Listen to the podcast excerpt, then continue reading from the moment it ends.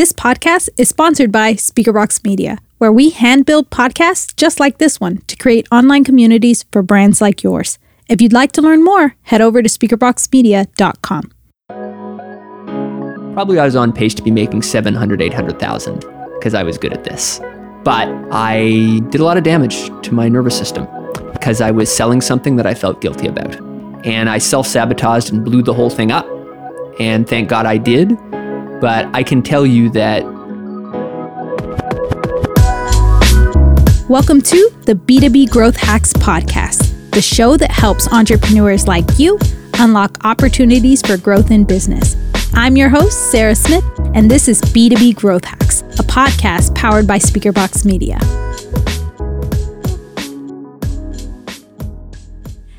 Welcome back to B2B Growth Hacks. My name is Sarah Smith, and I am here talking on our new Resilient series. And I'm so excited because we've got a great guest in the studio for you today. I want to welcome Dan King. Dan, welcome to B2B Growth Hacks. Tell us a little bit about yourself. Well, thrilled to be here, Sarah. Thank you. So, the basic intro to me I am a recovering lawyer. Started life as a corporate lawyer on the Shark Tank TV show, working for one of the sharks, doing some of the deals that you might have seen on the show. And I realized I was really bored doing the legal work. I thought, you know, I'm not compelled by this, but the entrepreneurs as people, their human challenges, their psychological challenges, that compelled me. So I became an entrepreneur, started multiple companies, failed at one, sold another, and now I'm a co founder of a company called Fireside Strategic, which is all about the overlap between business strategy and human strategy. Got it. I love that. And I think that that's most of the position um, as entrepreneurs we find ourselves in. We have our failures, we have a few little successes along the way before mm-hmm. we actually get to the point of where we want to be. Mm-hmm. Um, so I kind of want to jump right in and start with just talking about business growth. This is something you talk on day yeah. in and day out with top C suite. So tell me a little bit about your philosophy on business growth yeah. and, and how we can be successful in growing businesses and being resilient and being uh, creating longevity in them. Yeah. So we're thought partners for C-suite leaders, uh, companies up to about 100 million in, in revenue, and we work with very smart CEOs almost universally. So these are people that are brilliant in many cases, and they think that they can do it all on their own. And what we find is they very often get attracted by shiny objects, you know, the latest new clubhouse thing to come around. And in the B2B world, there are tried, true, and simple things. They're often not the sexiest, but we have we're often able to double our clients, um, and the way that we're able to double their businesses is often by going to some of these tried and true methods that the cleverer the CEO is, the more likely they're to ignore in favor of the shinier object. And so, as an example, Sarah, referrals 85% of B2B sales are referrals. 85%. It's huge. Right? And yet, almost no B2B company has a solid referral system in place. They actually don't know where the next referral is coming from. They haven't learned how to systematize the acquisition of referrals. And they're probably not even trying to do that. And so, that alone can often double a business from three to six million. I love that. give me an example of what a, a referral strategy would yeah. look like or what does implementation at a basic level look like? Yeah. So you know one of the the classic 101 things that we all have to do as business owners in a services business is understand our ideal client avatar. You've heard this a gajillion times probably. But what you haven't heard is who's your ideal referral partner? What's your referral partner avatar? Who knows your ideal client? Almost no one ever asks that question. When you get clear on that you can build a relationship with that person and that person you know if you give to them if you support them and you build a mutually collaborative relationship oh my god like you can find people that are going to refer you five clients. And depending on your business model you know one referral partner who's going to refer you five ceo clients in the b2b world sometimes if your average deal size is 200000 that's a million dollars per referral partner right? And so it's ultimately very simple. It's actually if you're willing to give pretty simple to build relationships. The tricky thing is understanding that you got to prioritize referrals and you got to understand who is your ideal referral partner. Yeah, absolutely. And the thing about referrals is there's such an exponential nature to them. You almost mm. can't correlate an exact value to a referral because it's the thing that just keeps giving and giving. And I love so I love that. Along the lines of business growth and referral partners, what is the most authentic way to build a relationship with a referral partner? I think sometimes in this digital age, uh, especially up and coming entrepreneurs, up and coming business people, we've lo- we've lost this touch to create authentic connection. So, how, what's your what's your um, take on that, and how do we go about creating authentic connection again in such a digital world? Really, really good question. I, I'm going to give you a really strategic kind of answer, but then I'm going to give you a woo woo answer. Are you ready? Got it. I'm ready. So, the strategic answer is podcasts and video casts are super powerful for this. We're all storytelling creatures as humans. People love to tell their stories. And in the B2B world, you know, it's very often CEOs that sign checks. Those are the people you really want to meet for most B2B companies. How do you meet them? Well, they're storytellers, just like everyone else. And so inviting them onto a podcast or a video cast is a beautiful way to give to them first. By empowering them to tell their story, you'll get to know them at a human level. And if you can help them, just like anyone else, be seen, be heard, all of us as humans, we've got these deep needs, and business often doesn't take care of them. And if you can be that person that can connect with a CEO, that can really see them and help them feel heard and tell their story, it's crazy, crazy powerful. And you can use that as a jumping off point to give to them more. You know, once you know more about them, you know who they want to meet, what they want to learn in the world, what their problems are. Give, give, give, give. A podcast or a video cast is a powerful way to get to know them to help you understand how you can give. And then without the intention of receiving, if you can truly give to them, beautiful things will come back to you. So that's the strategic answer. But I'm going to give you a woo woo answer as well. Yeah, let's hear it. For those of us in the B2B space, we often are pretty heady, right? We use our brains. And I know the world has given me, I, have been very fortunate, a lot of prestige and money because of my brain. It's a pretty big one, but I can't let it determine my future you know, there's a way that you can connect with people an embodied way. If you um, can sort of shift your consciousness into your body, if you can feel when you're talking to people, if you can actually feel their energy, it may sound a little woo woo, but you will get to a place where you can connect with them in a much deeper way. Our brains are not great connection devices, but there are other parts of us you know, if we really learn to be embodied, to be our authentic selves when we connect with people, we learn to feel into our body, not just our heads. It may sound a little woo woo, but it serves a very powerful business purpose. It will allow you to authentically connect with anyone you could possibly want to connect with, and that's priceless. Absolutely. I'm, I'm hearing you say something that's really interesting to me. And there's this intersecting of me as a business person and then me as a human being that I'm hearing you talk about. And so, can we dive into that a little bit? Tell me a little bit about how me as a business person and me as a human being intersects within business yeah. and how that's helpful. Yeah. It's a fantastic question. And, you know, I'm a huge, huge believer, sort of the, the core belief that our company is run on is that our growth as humans overlaps with our growth as businesses. The two go hand in hand. Businesses are made up of people. So, of course, when the human grows, the business grows. Sure. It may seem like a bit of an abstract concept. What does it even mean for a human to grow exactly? So I believe that you know the universe is set up in such a way that each of the challenges that confront us are there for us specifically. And we're rewarded when we solve them through courageousness, you know, through doing hard things, through being vulnerable with people, mm. through showing up with total authenticity. Beautiful things have always happened to me. I've made the most money in my life. I've had the most success in my life when I have done the courageous, hard thing. You can't use your brain to anticipate what's going to happen next. We all do things, we do a certain thing because we think we'll make money the reality is shit's a bit more complex than it seems and we're not always going to know what thing will lead to what other thing. You can't reason your way through life but what you can do is honorably courageously show up and be a better human being. And you know what this looks like in business and and maybe to make really really clear to to move from the abstract to the concrete here there are aspects of you that are undermining your business. You are sabotaging your business growth in a cajillion ways. You know, that example that I gave you at the beginning about how entrepreneurs, CEOs so often get into the shiny object.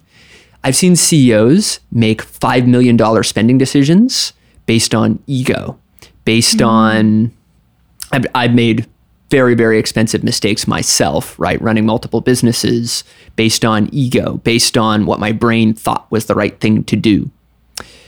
The non courageous decision, if you like. Hmm. What I have seen work again and again is, you know, Jung said it brilliantly when he said that what you need is always in the place where you least want to look. Oh, wow. Right? And so for me, you know, I'll give you an example. As a coach, I spent years not hiring my own coach, years avoiding doing the real work. And it always limited my ability to help the CEO clients that I had. I could only go skin deep with them because I wasn't willing to be vulnerable enough. And then I realized after a while, holy shit, I've got to get the best possible support in the world. I got to get someone to empower me to be vulnerable, and then it's going to be so much easier for me to ask the same of others. If I'm selling something at fifty or hundred thousand dollars, right? I'm trying to convince others to spend that much on their growth. I've got to do the same for myself. And once I did that, everything turned around. I learned the lesson that I needed to learn. I grew as a human, and I was rewarded for it more than I could have ever imagined. I love that. I mean, that goes right back. Some of these simple things that we hear, uh, walk the walk, you know, don't just talk the talk, walk the walk. Some of these things are so, uh, though they're so simplistic, they're applicable to everything we do. And I think it goes back to simplicity sometimes. Getting down to the bare bones of who you are as a human, what makes you tick, what value do you have to provide others, what unique problem can you solve as a human being, and in turn, that leads to money. That leads to mission. That leads to purpose because innately your values are poured out into that. And so it's just there's there's just nothing bad that comes from giving. And so I love being that intersection of being able to be a giving, generous, courageous human being. Yes and receive in turn in a business realm. I'd like to go a little bit deeper on the external support that you get from coaching as a CEO or as a business leader or entrepreneur. Yeah. Let's dive a little into that. Tell me some of the values you have uh, seen from that, some of the experiences that you see, and some of the breakthroughs. Why is it imperative that as a leader you have a coach or a mentor yeah. of some sort? You know, it's really hard to see your own shit. It's really, really hard. Yeah and until you've had someone who's really good, who's who can both hug you and challenge you at the same time, who can call you on your shit but do it with kindness, mm. do it with that loving intention to truly support you, you know, it's like nothing else. And uh, as an example, you know, we, we have a client who I really care deeply for. He's been a client for three years, and he came to us with a business that you know was probably doing about four hundred thousand, and he had run the business for ten years, and it had been flatlined for about five and something wasn't quite working. Now, this was a team of about seven people, so he was doing most of the sales himself.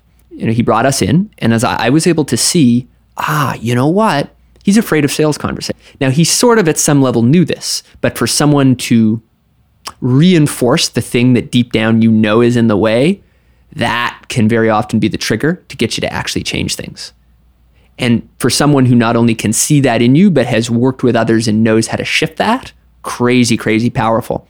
Within a month, he grew about 50% and he has now doubled his business, right? That one shift, that one shift was worth um, double the business. Crazy, crazy powerful, right? So understand that you just can't see the back of your own hair. You can't.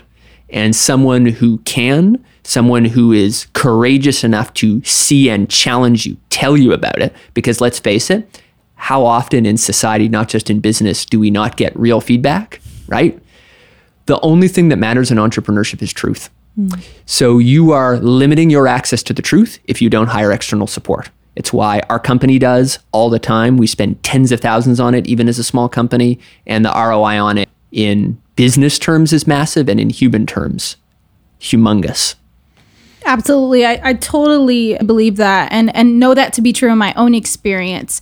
For our younger business owners, entrepreneurs, strategic development peeps who are in yeah. corporations now, yeah. how do you go about what are some common things they should be looking for in mm. a mentor and in making this very important choice for themselves, yeah. both as a human and business leader? So I'm gonna I'm gonna answer a slightly different question first, then I'll answer that question. Just because I think it's really important for the whole audience to know that the best possible support you can get is broad. So reality is complicated. Why would you get someone who just knows about one domain?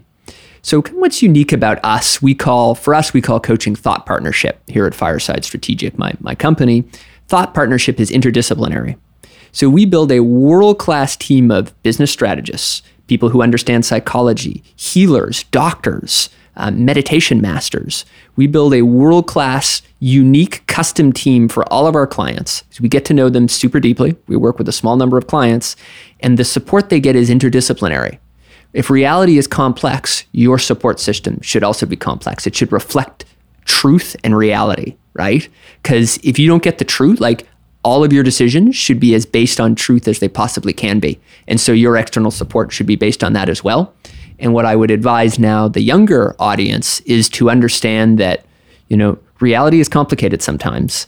And your growth as a human requires access to all kinds of different types of knowledge. And so, the biggest piece of advice I would give those younger folks listening who may be thinking about entrepreneurship one day get super curious, learn the shit out of life, do it. Yeah, yeah. Be brave enough to ask questions. Be brave enough. I mean, I, entrepreneurship in, as, in in a nutshell to me is failing over and over again and simply having the courage to get back up. Yes. Believing in something so deeply that you would do anything to overcome and keep going. It's not that I have this infinite amount of energy or it's that I have a zest for life and mm. for the mission. And so I think when you can make that human connection to what you're selling, aka what I'm selling is me. What I'm selling is that deep. I'm selling the the mission, the values, the core essence of life in what I'm doing, then there is no there is no wrong way to go about. It's it's all up even if you're stumbling through it trying to figure out. And having a partner in that having a mentor that'll help you um, i mean is invaluable. It's been invaluable for me and for my company and i love this intersection that you have. I will say in business though one of the things that is just so off putting for me sometimes is in the sales realm. And that's the realm that I work in in my business. And I'm a big believer in authentic communication and authentic connection. I never go into a conversation anticipating that it will be a sell for sure. Mm-hmm. I'm looking first for connection, but I, I I feel as if there's this reward for these edgy, you know, pushy salespeople, and that sometimes you can fall to the wayside if you are trying to come in authentically. Um, so I, I feel like it's almost like a quantity versus quality game, and I feel myself constantly pushing back in this realm because for me the value is is always it's always based on humans we're humans first and i like to honor that in my exchanges so yeah. what is your tell me a little bit about your thoughts in that um, and how you know you guide people through this this this realm because i know that it exists and it's sticky for all of us to navigate it's a wonderful question and uh, I agree with some of what you said, disagree with a little bit. Okay. So I am, like you, a huge fan of authenticity in sales. Um, I'm picking up on the word pushiness, though. I think that's interesting. You are right that there are some people that are overly aggressive in sales. There's no question that there are people that try to ram something down people's throats. And those people can get results up to a point. Probably there are going to be customers that request refunds. There, there are going to be some challenges if you take that approach. There are ways in which it can work. And if it's an authentic reflection of, how, of who someone truly is, I can see it working up to a point. What I'll say though is that let's not, when we use the word pushiness, let's be a little careful in sales because our language is so powerful. When, if someone is not leveling up, if someone is not challenged sufficiently, mm. they may run away. Their fear may win. And part of our obligation as salespeople is to intervene so powerfully in someone else's life that they see ways in which they're undermining themselves. Mm. Ultimately, some of the best work you can do in sales comes not from when someone actually purchases, but from when someone transforms. Mm. A powerful enough conversation can transform someone.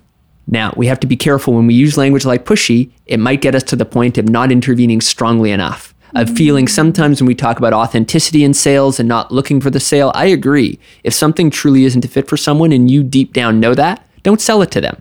But on the other hand, don't let other people's fears and their own shit stop them from transformation. Mm, I love that. And I love the correction on the language. I can totally see and understand where, especially in the mentorship and strategic coaching realm, a lot of what you're doing is pushing. It is pushing people into this uncomfortable realm. It's putting a mirror up to them and all of their not so good stuff that they're getting in the way of themselves. So I, I love that. I love that deep dive on the the language there. So so tell me your philosophy on sales and and how you uh, advise others to approach sales. You know, my my mentor, um, one of my mentors, says that sales is love. I really like that. I feel that. Um, maybe the way the way I might put it is the best sales is a combination of the warmest hug and the biggest kick in the ass simultaneously. I love that. the truth. And I think you see the thing about it is it's an opportunity for someone to transform. That's what a sales conversation is. All of your own stuff will come up. So sales is a psychologically charged arena. It's a contain it's a very special container in which you have an opportunity to transform others and yourself every part of who you are could come up and stop you or serve you and the other person in a sales conversation. So it's one of the most fascinating psychological places in business you can possibly be. I kind of love it for that reason. I'm also terrified of it. I've been doing it I'm, for a while. I'm pretty damn good at it, I think, but I'm also terrified of it because it has this psychological charge and this unique energy to it. And so to me, the best sales, what, what's my philosophy? I think it's the warmest hug and the biggest kick in the ass simultaneously for yourself and the person that you're serving. Yeah, I love. I've I totally have had that experience. I'm, um, you know, in podcasting in the media world, and selling this to very uh, established organizations and people who feel like they have a great grasp on content and strategy is very difficult. You're mm. always met with the pushback of I'm not sure if I'm ready to change. That's really what the underlying tone. Yes. And so you hit it with in a sales conversation, you're pushing for transformation, transformation of a person, transformation of an organization, and you're trying to help them uh, apply a new or innovative strategy that is scary. It's scary for you going in, but it's all it's scarier for them because it looks different than anything they've ever done and that is certainly going to put you in an uncomfortable arena. So this this is where you live. You live in an arena of of kind of uncomfortability for people maybe sometimes for yourself too. Talk me through some of the biggest challenges you see in your experience with top tier CEOs and companies. What are some of the common things that people are fighting back against and that maybe you're helping with? You know one of the biggest challenges is know, we we work with people that are high IQ. They're very smart, right? And every gift has a curse, and intelligence has society prizes it in, in many ways, but it has all kinds of curses. And one of them is this belief that you can do it all yourself. Mm-hmm. I see this over and over, and I, I have it too still, right? I fight against it, but it's still there. We all want to be the heroes of our own stories. And that can lead us to be persistent, but sometimes it can lead us to be persistent in the wrong direction. I've run companies myself and seen some of our clients run companies where the business model was wrong for like years in a row and it was out of ego, mm-hmm. right? And if you're smart, you can convince other people to follow your bad ideas. Mm. That can be super, super dangerous. And so the biggest thing you know that we are all about the reason that our thought partnership works is we're focused on the truth above all else. Even if like if i can see that we can no longer serve a client i'll tell them that. I have to be so loyal to the truth i'm rewarded for it so it's actually it gets easier and easier. But i have to courageously step up and advocate the truth all day every day and it pisses people off sometimes. It's just the way it is and I am a pretty sensitive soul. And so at the very beginning of my life in business, it was really hard to tell people the truth. I was so worried about offending them. But if you just trust that the truth ultimately may not always seem so in the short term, but if you trust that the truth ultimately produces the best possible outcome, that's the biggest message I'll tell CEOs. And so the truth can be scary, but you should embrace it nonetheless. Yeah, yeah, definitely. Moving into kind of just I- would like to talk a little bit on your journey mm. as an entrepreneur because i think that so much of, of who we are contributes to how we do business clearly mm-hmm. right so tell me a little bit about uh, your journey and some pivotal moments in which you had to be resilient and w- in which you had to grow, change, pivot. Um, there were a couple things you said in your intro that are obvious, but I, w- I want to d- dive a little deeper in there. Tell me about some of your most transitional and resilient moments in your career thus far. Is it? I'm going to give you three that pop to mind. The first, you know, I, I started as an entrepreneur to leaving law mm, seven years ago now. And I had no plan other than I'm gonna make a living without a boss. That was my only plan. I was like, I wanna be free. I have no idea what I'm doing, but I wanna be free. And I went through this brief period of throwing mud pies at the wall. I was doing anything I could to make money. I was supporting a friend with some mental health issues. I was my life was a mess, quite frankly. And I was working for a salesperson. It felt like a bit of a bailout because nothing I was doing was working. And I was hired as a salesperson, uh, sort of on contract for a company that was one of the first to ever build like a Facebook ads funnel. Now there's tons of companies doing it, but in those days it wasn't really a thing. And that this was an eight figure company and it was growing very, very fast. And they would just send me five leads a day, and I was selling an $8,000 product. I did not in my soul believe that it was worth 8000 but that's what I was selling, and I was earning a $1,200 commission and I was on pace as like a 20 what was I 27 year old or something. Probably I was on pace to be making 700 800,000 because I was good at this. But I um, did a lot of damage to my nervous system because I was selling something that I felt guilty about. Mm. and I self-sabotaged and blew the whole thing up. And thank God I did. But I can tell you that I did some real damage to myself. If you're empathetic if you're sensitive and you don't follow the truth, and in that moment I was not following the truth, I I did I won't go into all the details, but I, I did some real damage to myself. And so know that the truth really matters. You know, that's one of the big lessons I took from that. I have to follow it. And I felt such pain in my body. I woke up one day with just a stomach that was in knots. Mm. And it didn't stop until I got out of that. Yeah. Second story. I took from that, you know, there's there's painful truth and then there's opportunistic truth.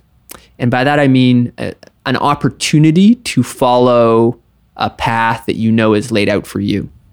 And so the second story was years later, I built a career transition business for lawyers. So I was helping lawyers find work they love. You know, most lawyers do not have that. Most lawyers are pretty miserable, unfortunately. Oh. And so I was running that company. And it was a very good left brain business idea because no one else was really doing it.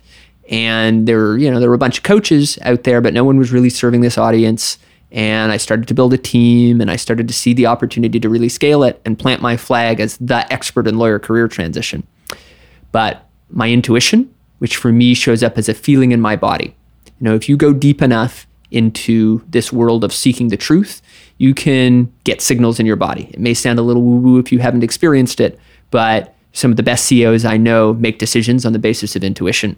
So I had an intuition to, to sell this business. As much as the opportunity seemed really good, deep down I knew it wasn't what I was supposed to be doing. So I just had this this intuition, sell the business, and boom, within a couple of days, the right buyer appeared. Once I had the really deep knowing that it was right.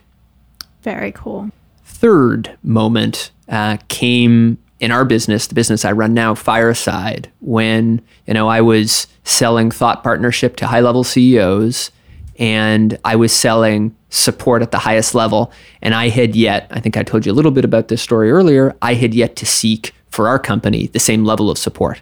So I was authentically asking others to do something challenging that I was unwilling to do myself. Mm. And our business was struggling for a little while, in part as a result um, we were doing about 15K a month. And, you know, I hired someone who's world class. Uh, we're very fortunate that we found her and she still serves us to this day. And within, you know, within, I want to say 25 days, we were up to 75 a month, thousand. Wow. And so you want to talk about growth, right? And from there, the possibilities are just endless. And so again, like truth has come up in each of those stories, right? It's it's really a huge thing for me, courageously following the truth. And our, if we build that muscle, that practice of following the truth, we get better and better at it. And the results, I can authentically say, they snowball. Yeah. I love to hear real, authentic stories about how you navigate really difficult moments. And I totally picked up on truth in every single story that you told. Any moment mm-hmm. that you were being untrue to yourself or to your, your motivations or what you wanted to do in life, you started to fall into pitfalls of different consequence. One of the topics that you mentioned that I mm would love to dive a little deeper on is self sabotage. This didn't get a name for me until later in my 20s when I was stumbling trying to figure out why I wasn't fulfilled. Yeah. But in business, it means so much. And the more business leaders I talk to and thought leaders, the more that I hear this come up and I see it come up. So, can you dive a little bit deeper on self sabotage? What mm. is that? how does it manifest in business and in humans and how do we how do we learn to spot it so as humans we have needs right most of our decisions are made subconsciously so we're not aware of most of the decisions we make. Some people say 90% of our decisions are subconscious. So we have all these needs and we don't understand exactly how they're being met. Understand that your body yourself as a human you're very smart at finding ways to meet your needs. They may not be the healthiest, but you'll you'll find ways to do it, right? So, as an example, you know, the, there's a, a, client of ours who w- is someone who um, really prioritized connection and relationships. And you know, every gift has a, a curse, a shadow side. So that's wonderful in some respects. You know, he's someone that really cares about people. But on the other hand, he was paying immense amounts of money to some service providers mostly on the basis of his personal connection to them, that we're not serving his business. And so part of our role as truth tellers is to see this, to go really deep to make sure that we're correct before we say what we think is the truth, right? We've got to be detectives. You know, we're, we're detectives for every aspect of your business and your humanity and how they flow together. So we had to be, we had to do our due diligence. But once we did, we saw that his need for connection was a form of self sabotage. Mm. His need for connection was leading him down this road of prioritizing connection, which, by the way, he was lacking in some other aspects of his life, right? Which were why it was showing he was using his business to meet that need for connection. And so that's a form of self sabotage, right? It's subconsciously most of the time. Um, I think we're, we're usually not conscious of it, meeting a need in a way that is counterproductive to our business and our humanity what are some key indicators for I am self sabotaging? Sometimes we have a, a, person close enough to us that can call us on it. But if I don't have that person in my yeah. life, how do I know as an individual I am being counterproductive to myself? Even though sometimes, like you said, it's subconscious. At some point, I think there's it comes to a yeah. head. What are some key indicators for I am self sabotaging myself? You know, it's a great question, and I'm gonna I'm gonna pick up I'm, I'm going to give a, a kind of maybe this is a bit of a cheap answer first, but then I'll give you a, a, another one. The cheap answer is if you don't have external support, if you don't have someone in your life who can call you on this stuff. Um, you know, my, I'm biased. I'm, I favor a really big team of, of brilliant people to do it because that's what our business does. So of course I'll say that. But if you don't have external support, if you think you can do do it all on your own, guarantee you you're self sabotaging in some way. I mean, we all are, right? But you're probably really self sabotaging if you don't have that external support. So that that's number one. Number two is is there something in your life or your business that you've wanted for a long time and you don't have it? Ask yourself that one question something that you've wanted for a very long time that you don't have. And it's been years. And this thing, I'm going to even put up the heat just a little bit more and say, this is something that you know you have the potential to achieve. If that's the case in your life, then you're probably self sabotaging. Some part of you is pulling you in another direction. Because if all of you wanted it, you'd have it by now, right? So there's some part of you, there's an inner tug of war. Some part of you is moving you in another direction, right? So I'll give you an example. Take uh, this client of ours who is struggling with sales, right? He said he wanted to grow his company. But, you know, as someone that didn't love challenging people, as someone that was afraid of sales conversations, his fear was clashing with his need to grow his company. His will was split. He wasn't united in moving in one direction, right? Now, the fear was something we were able to shift that's a, a type of self sabotage that we're, you know, we got a lot of expertise in, in shifting. But I think uh, if there's something you've really wanted for a long time and you know you have the potential to achieve it and you haven't yet, it's been years, it's probably self sabotage.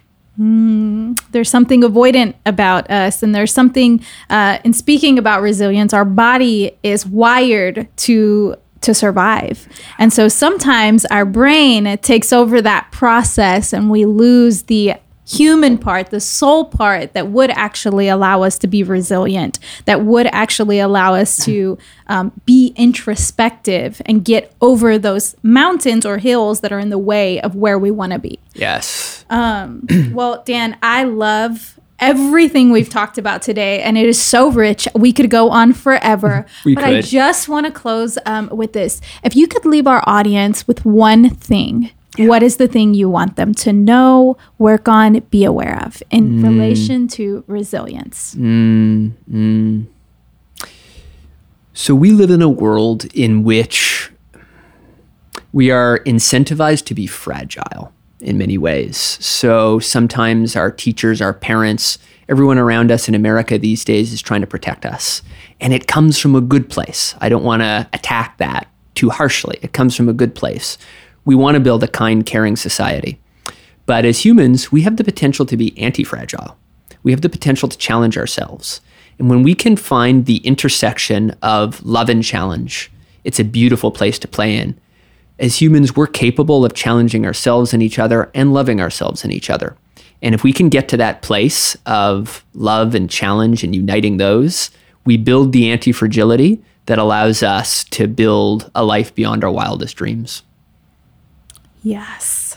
I I love that. And that's where we end because that is so rich and leaves us with such a great place to grow and think about. Dan, thank you so much for sharing your knowledge today and for gracing us with your presence and your mm. truth. I just can't wait to see how many people mm. challenge themselves in this realm because of this conversation. Oh, well, thank you. It's been a pleasure. Your questions have been fantastic and, and such a blessing to be able to connect with you and Ray. Thank you so much.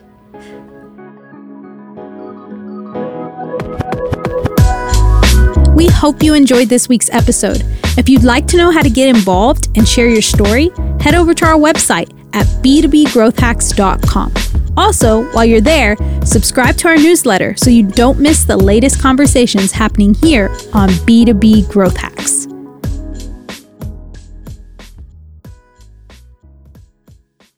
This podcast is sponsored by SpeakerBox Media, where we hand build podcasts just like this one to create online communities for brands like yours.